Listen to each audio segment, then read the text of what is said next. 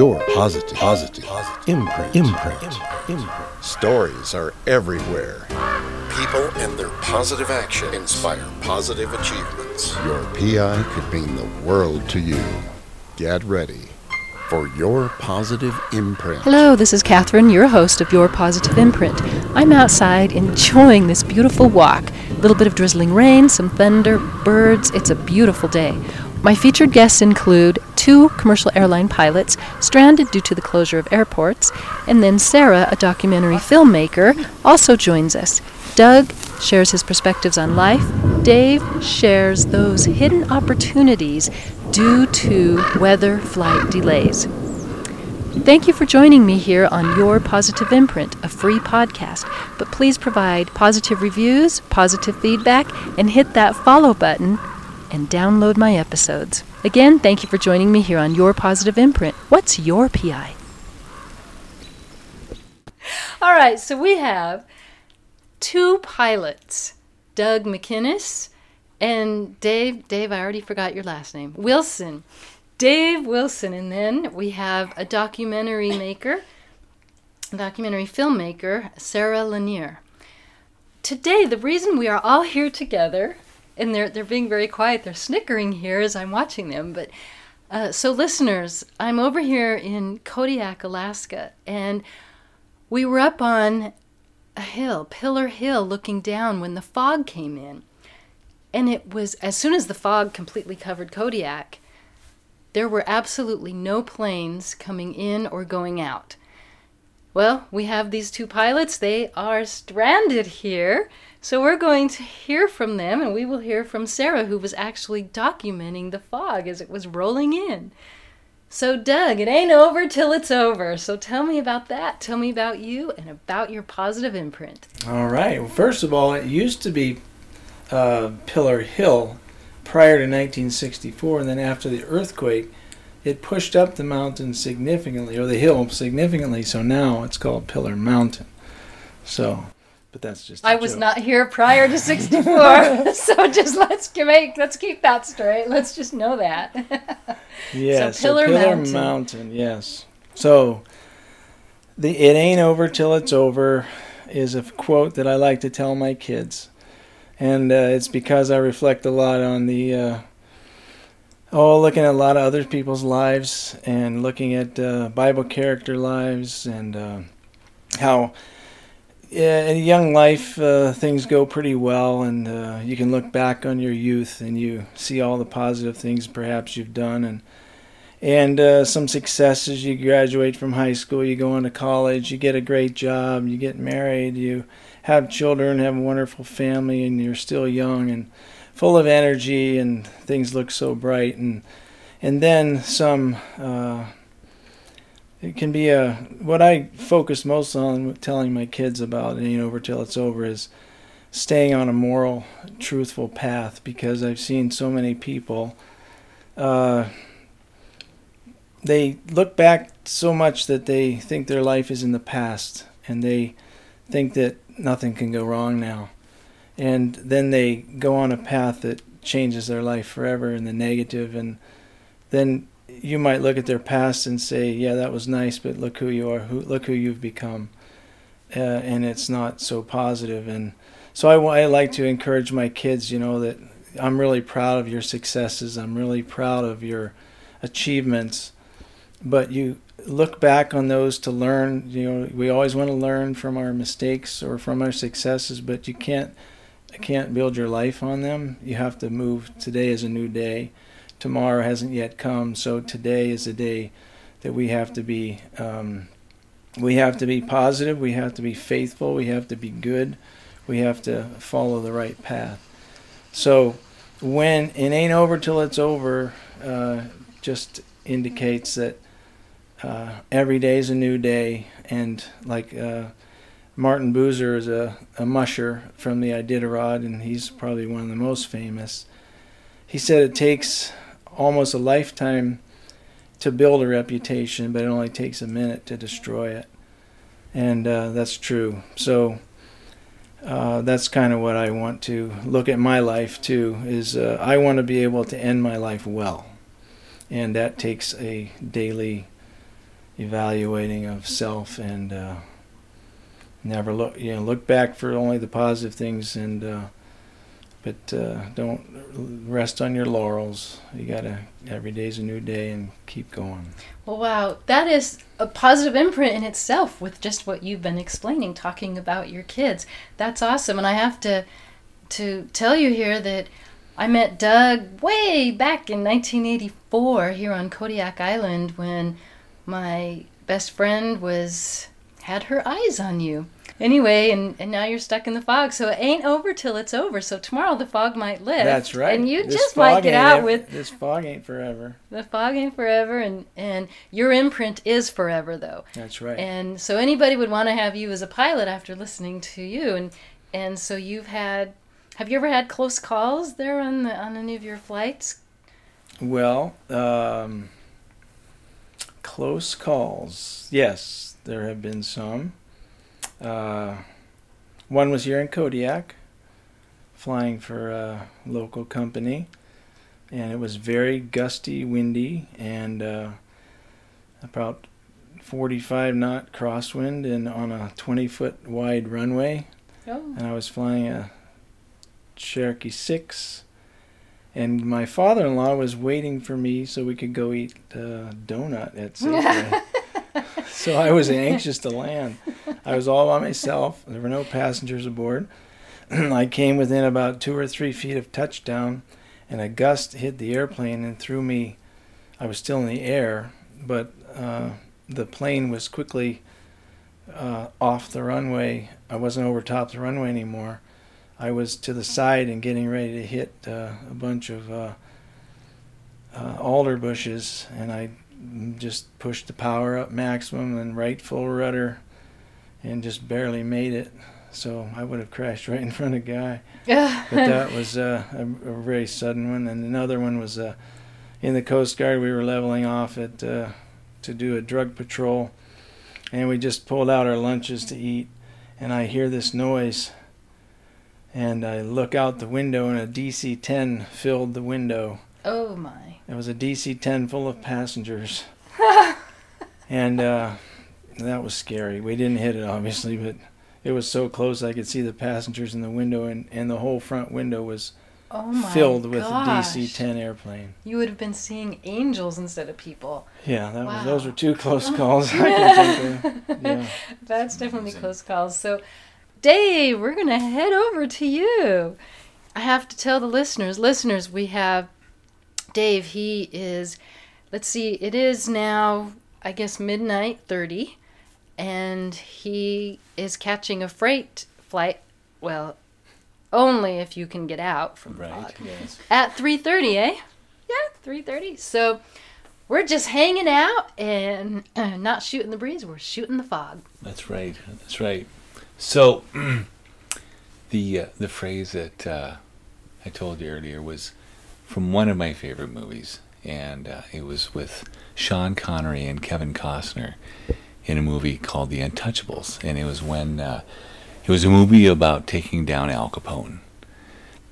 And, and in the movie, Sean Connery is this Irish beat cop in Chicago in a very corrupt police force that were mostly all paid off by Capone's organization. And young Kevin Costner comes in, idealistic, and he wants to take down Capone. And uh, trying to work with this corrupt police force, it, it wasn't working out. And so Co- Costner meets Sean Connery and frustrated because it seems like every time there's a bust, it, it, it, it falls apart. So Sean told him if you don't want a rotten apple, don't go to the barrel, go to the tree. And of course, Kevin wants to know what that means. Well, they go to the police academy, pick one right out of school, and he builds a small team of guys that he trusts impeccably, and they're willing to act and live by their principles and uh, and do what's right at all cost. And that very small team that he handpicks brings down Capone. It's a great story. So that that's from coming from the Untouchables. Now I, for one, did not see the movie, so I can't say. Wow, I remember that quote. Great movie. That's a good great movie. movie. It's a it is a, That's it's a a good movie, great Sarah? movie. Yeah. That's a good movie. Yeah, and based on a true story, of course. There's some editorial license in there, but it's a it, it, it's a great movie. That one Anyway. will stand the test of time. That movie. Yeah. Yeah. That's coming from a documentary filmmaker. Well, I'm not a narrative filmmaker. you two are actually you were here for unfortunately a a funeral, but now the fog has you in. So Dave, tell us about your imprint. you know, uh, so some of my more memorable occasions uh, on in flying have been unscheduled delays due to weather. Because you are someplace that you didn't plan on being, and, and often you meet people that you make friends with for a long time because you're in the situation with somebody else who is also waiting out the fog or the weather. And uh, there have been times in my life where the weather delayed me in a situation where God was able to use that for uh, for for His good. Um, in in one particular time, I was flying the Goose, a Grumman Goose. It's a 1940s vintage uh, flying boat, and uh, I was stuck in a at a cannery on the west side of the island, the Uganik cannery, and uh, I was invited to go down to the office, and I was just sitting there having a cup of coffee, waiting for the weather to lift. And uh, a radio call came in from one of the SetNet sites that delivered fish to this cannery. And they called in and said, Hey, is your medic there? We have an injured crewman that's on its way in. And uh, so the medic came up and was on the radio with them and said, Yeah, there's a, a power block pulled up an anchor and it fell on this guy's ankle. And he's bleeding out pretty good, Oh, and dear. he needs to he needs some help. And the uh, the cannery manager is a great guy, and we're still good friends. His name's Wayne Kwasnikoff. And uh, anyway, Wayne heard this radio call, and he said, "Dave, uh, you think you could get us to Kodiak?"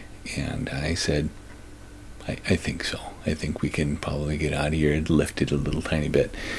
And uh, anyway, this guy came in, and he was you could when he when they pulled up on the boat, the blood was pouring out of the top of his boots, his extra tough boots, and uh, and the medic said. Uh, this guy is going into shock and he is not going to last long and we don't have time to wait for the coast guard to get out here and so wayne jumped in the airplane and helped and the medic and this guy came on and we flew straight into town and i had and had i not been there delayed because of the weather i would not have been there to help get this guy to town so uh, unscheduled delays due to the weather, I always invite because there's some opportunity, somebody to meet, or some, and maybe God's using this in order for me to be somewhere because He's going to use me.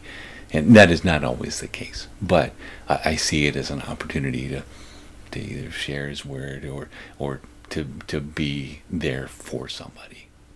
Well, that's a great story, and there's a quote right there in itself unscheduled weather delays. So, anything that you guys want to share about the fog today, or or about the weather, or just anything before we move on to our documentary filmmaker, who kind of was making all this happen?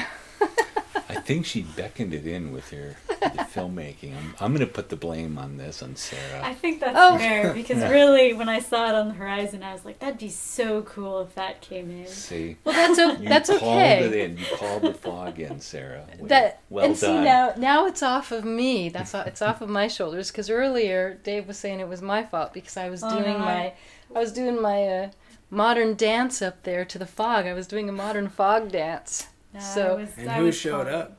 and oh yeah dog so yeah i was out on top of pillar mountain and i was facing the ocean i was doing. I like to just dance and i was doing my modern dance and i had a song on and suddenly this thing starts hitting me in the rear end and i turned around. It was this cute dog and there was a man behind him and he was laughing. And he said i love watching modern dance. I wish my wife was here. He says i've never seen it danced up in the mountains. So uh, i was inspired actually to dance in the mountains or, or at that point because of the fog. It was oh my goodness gracious. I will put i will post to you know for you listeners on yourpositiveimprint.com i will post some pictures of the fog that was rolling in and you will be able to see what we are talking about. So, Sarah, the one that now is the blame for the fog rolling in because she was calling it It was. and calling it with her camera. It's just visually so appealing. It was. It was actually getting kind of cold, so it was, oh, blanket, come closer and just cover me up. oh yeah, it was a cold blanket. it was a cold blanket.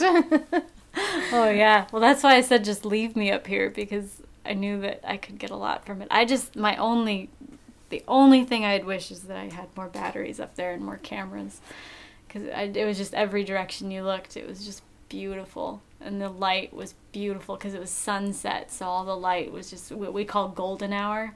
So that's when because when the light's way up high, everything's flat and that's not so good for for film. But when the light's on the horizon like it was, everything has the shadows and texture. And it's everything that you want. And I was I wasn't planning on being there for that long, but boy, I ended up being there a while. yeah, several hours. Yeah. Your quote here is You are too young for inspirational quotes.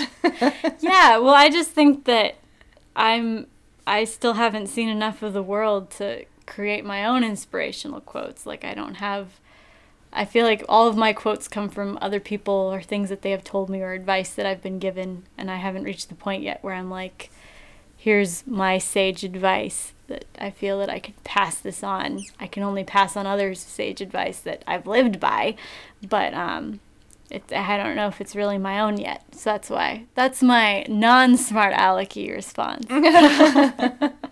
All right, so let's hear about your filmmaking and the fog and what's kept these guys here and just what you, do. we've heard a little bit about Yeah. texture and It was really neat. I figured it must be chaos down below because up on the mountain it was completely clear.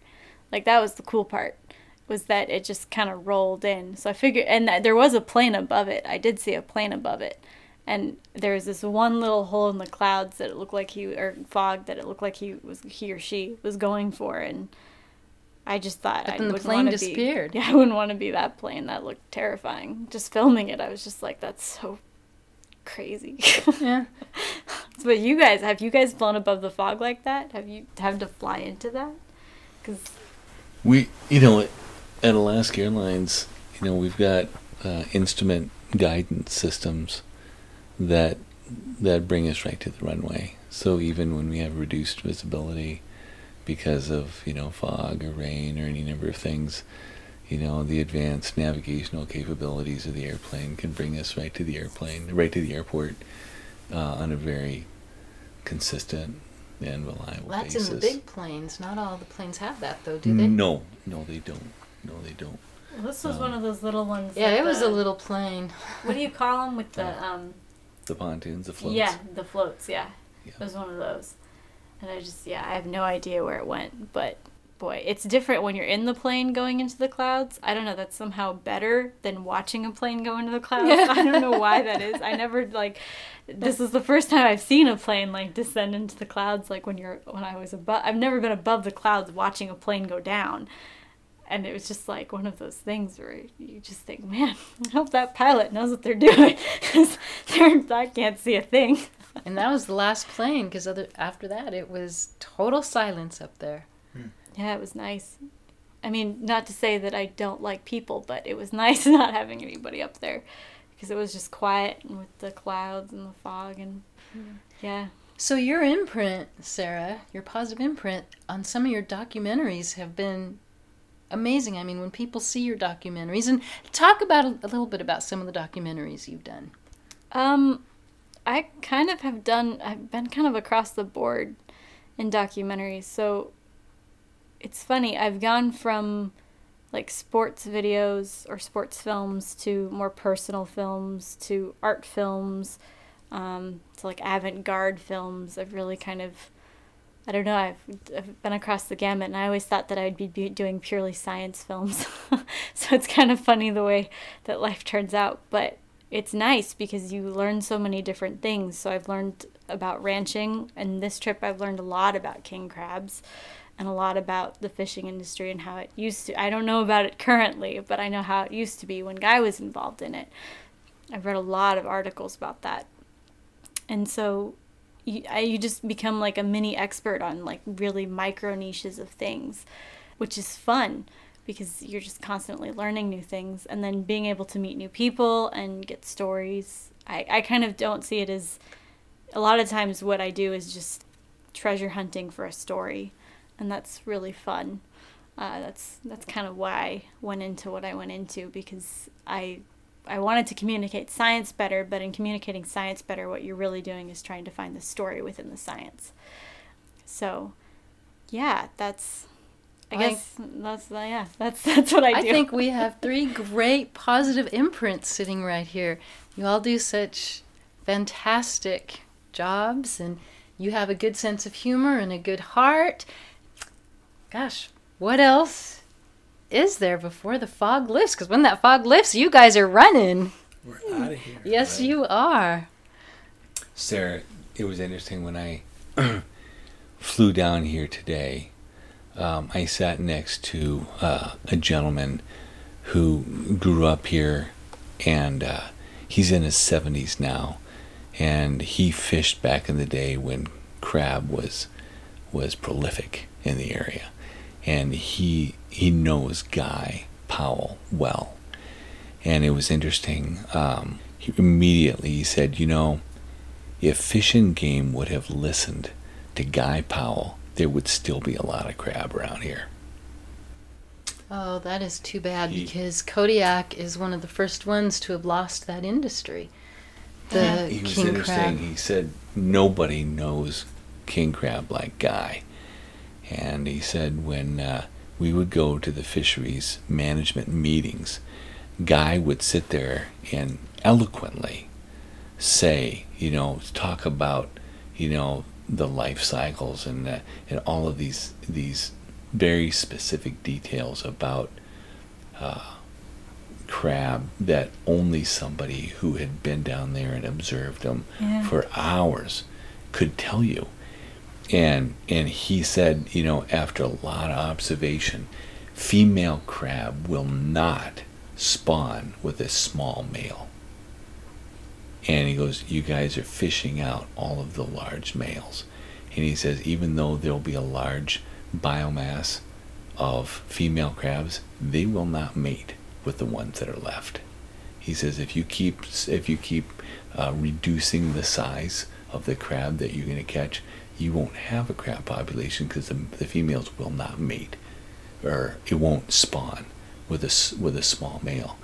And he goes that we started off with like anything over 10 inch, and then we fished them out, and then 9 inch, and then 8 inch. And guy said, do not reduce it, and we did, and now we don't have any more crab. There was so much pressure on the uh, game, uh, the fisheries management board from the commercial fishermen that they gave in. He says, but if they'll listen to Guy, we would still have a, a, a king crab fishery here. And that was interesting coming from a guy that that I mean he was here when he then when they fished it out. He said in my lifestyle in my lifetime here we have fished out tanner crab, shrimp, and king crab. And it was all because we didn't listen to the marine biologist. But he had a lot of great things to say about Guy.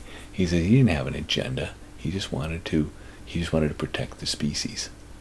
And uh, and I thought that that was I mean, it, it was it was very interesting coming from somebody who had personal uh, experience And it's just the someone you're sitting next to on the plane. By Just some guy sitting next to you in the airplane. He's in his seventies, and he grew up, and he and he and he he helped his village of Old Afognak move to Port Lions after the '64 earthquake. He was there. He said, you know, FEMA wasn't around. There was no federal subsidy. He says we all worked together and just moved the village. I was like, wow.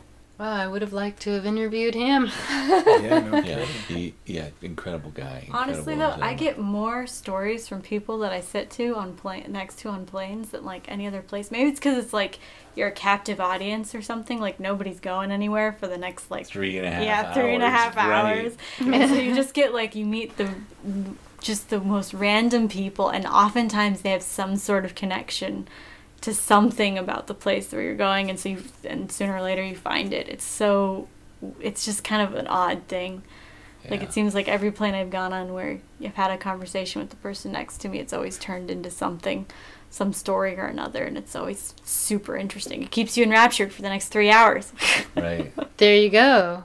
Quite interesting. And what Dave is talking about with Guy Powell is well, Sarah, why don't you explain a little bit your documentary as to why you're here on Kodiak?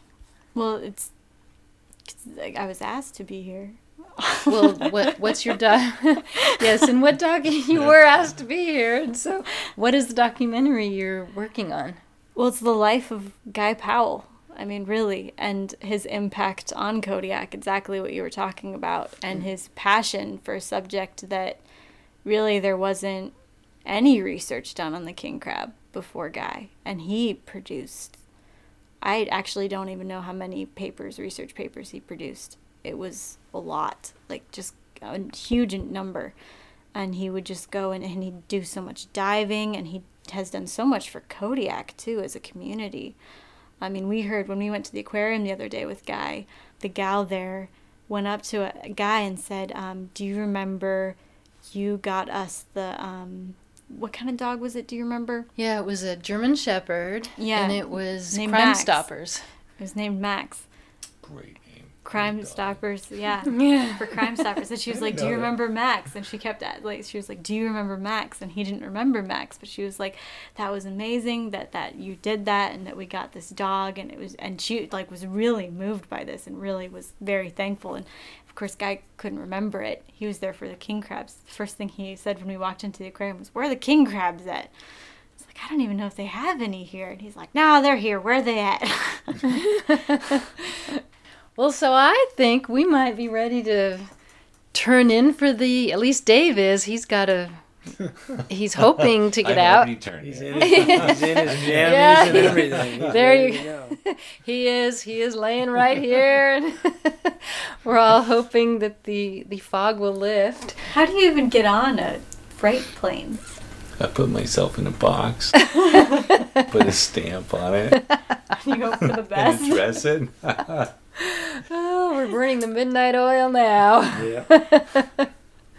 As as pilots that are employed by an airline, we have a what is called a reciprocal agreement with other airlines.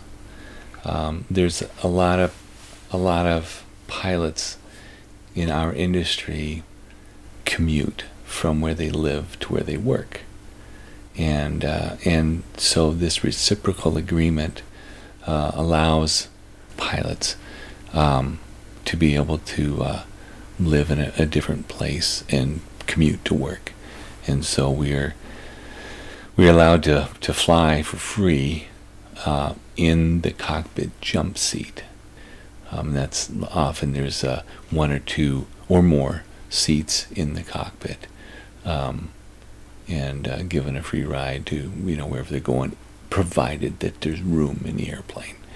And uh, sometimes if there's a, room, if there's a seat in the back of the airplane, um, we're allowed to sit there as well. But it is intended to help us to get back and forth to work. That's how both of us got here in Yeah. Kodiak. Yeah. We jump seated, yeah, Yeah. which is really good. It's standby, and there's no assurance that you're going to make it on the airplane, but uh, it it helps a lot. Catherine doesn't know anything about stand. Yeah, Right? yeah. I was yeah, had to try it a couple times before I finally got on. so, yeah, although there were still five seats available, but they closed the doors and took off. Yeah. The life so- of standby is not nearly as glamorous as one might think.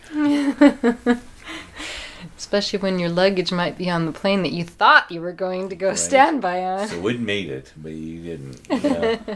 Yeah. Oh, it'll be waiting on the Somebody other please side. Mail my luggage back. I did not make it. Yeah, there was, there was a, there's a, a, a gentleman that's a friend of Doug and I, who uh, made a, a, a statement or, or something. He said, "Marry me and spend the rest of your life in lines at the airport, flying standby." That's what our lives have to look forward to. right? Yeah. Everybody else they fly positive space and actually get where they're going when they intend to, but our wives and our families, no, we're too cheap to buy tickets, so we just fly standby everywhere, and it's, we can't plan on being anywhere on time. Yeah. Yeah. If you don't like free, you'll never make a good pilot. Right. That's good advice, Yes, Doug. is. There you go. Yeah. That's good advice. So, well, this has been actually a really fun evening. I, I, I'm sorry that I didn't turn on the recorder so the listeners could hear some of our conversations earlier because they were a gag.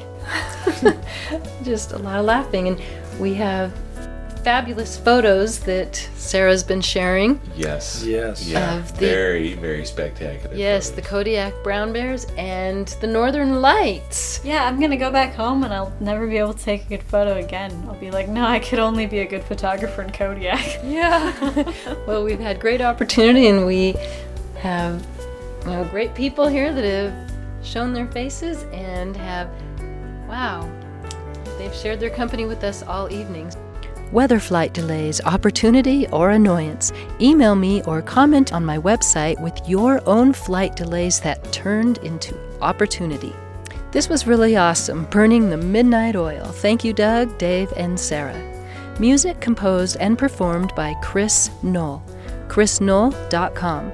Follow me on Facebook and Instagram, Your Positive Imprint, Twitter, What's Your PI. My podcast is free. Please support this podcast with positive reviews, feedback, listening, and following me. Your Positive Imprint. What's your PI?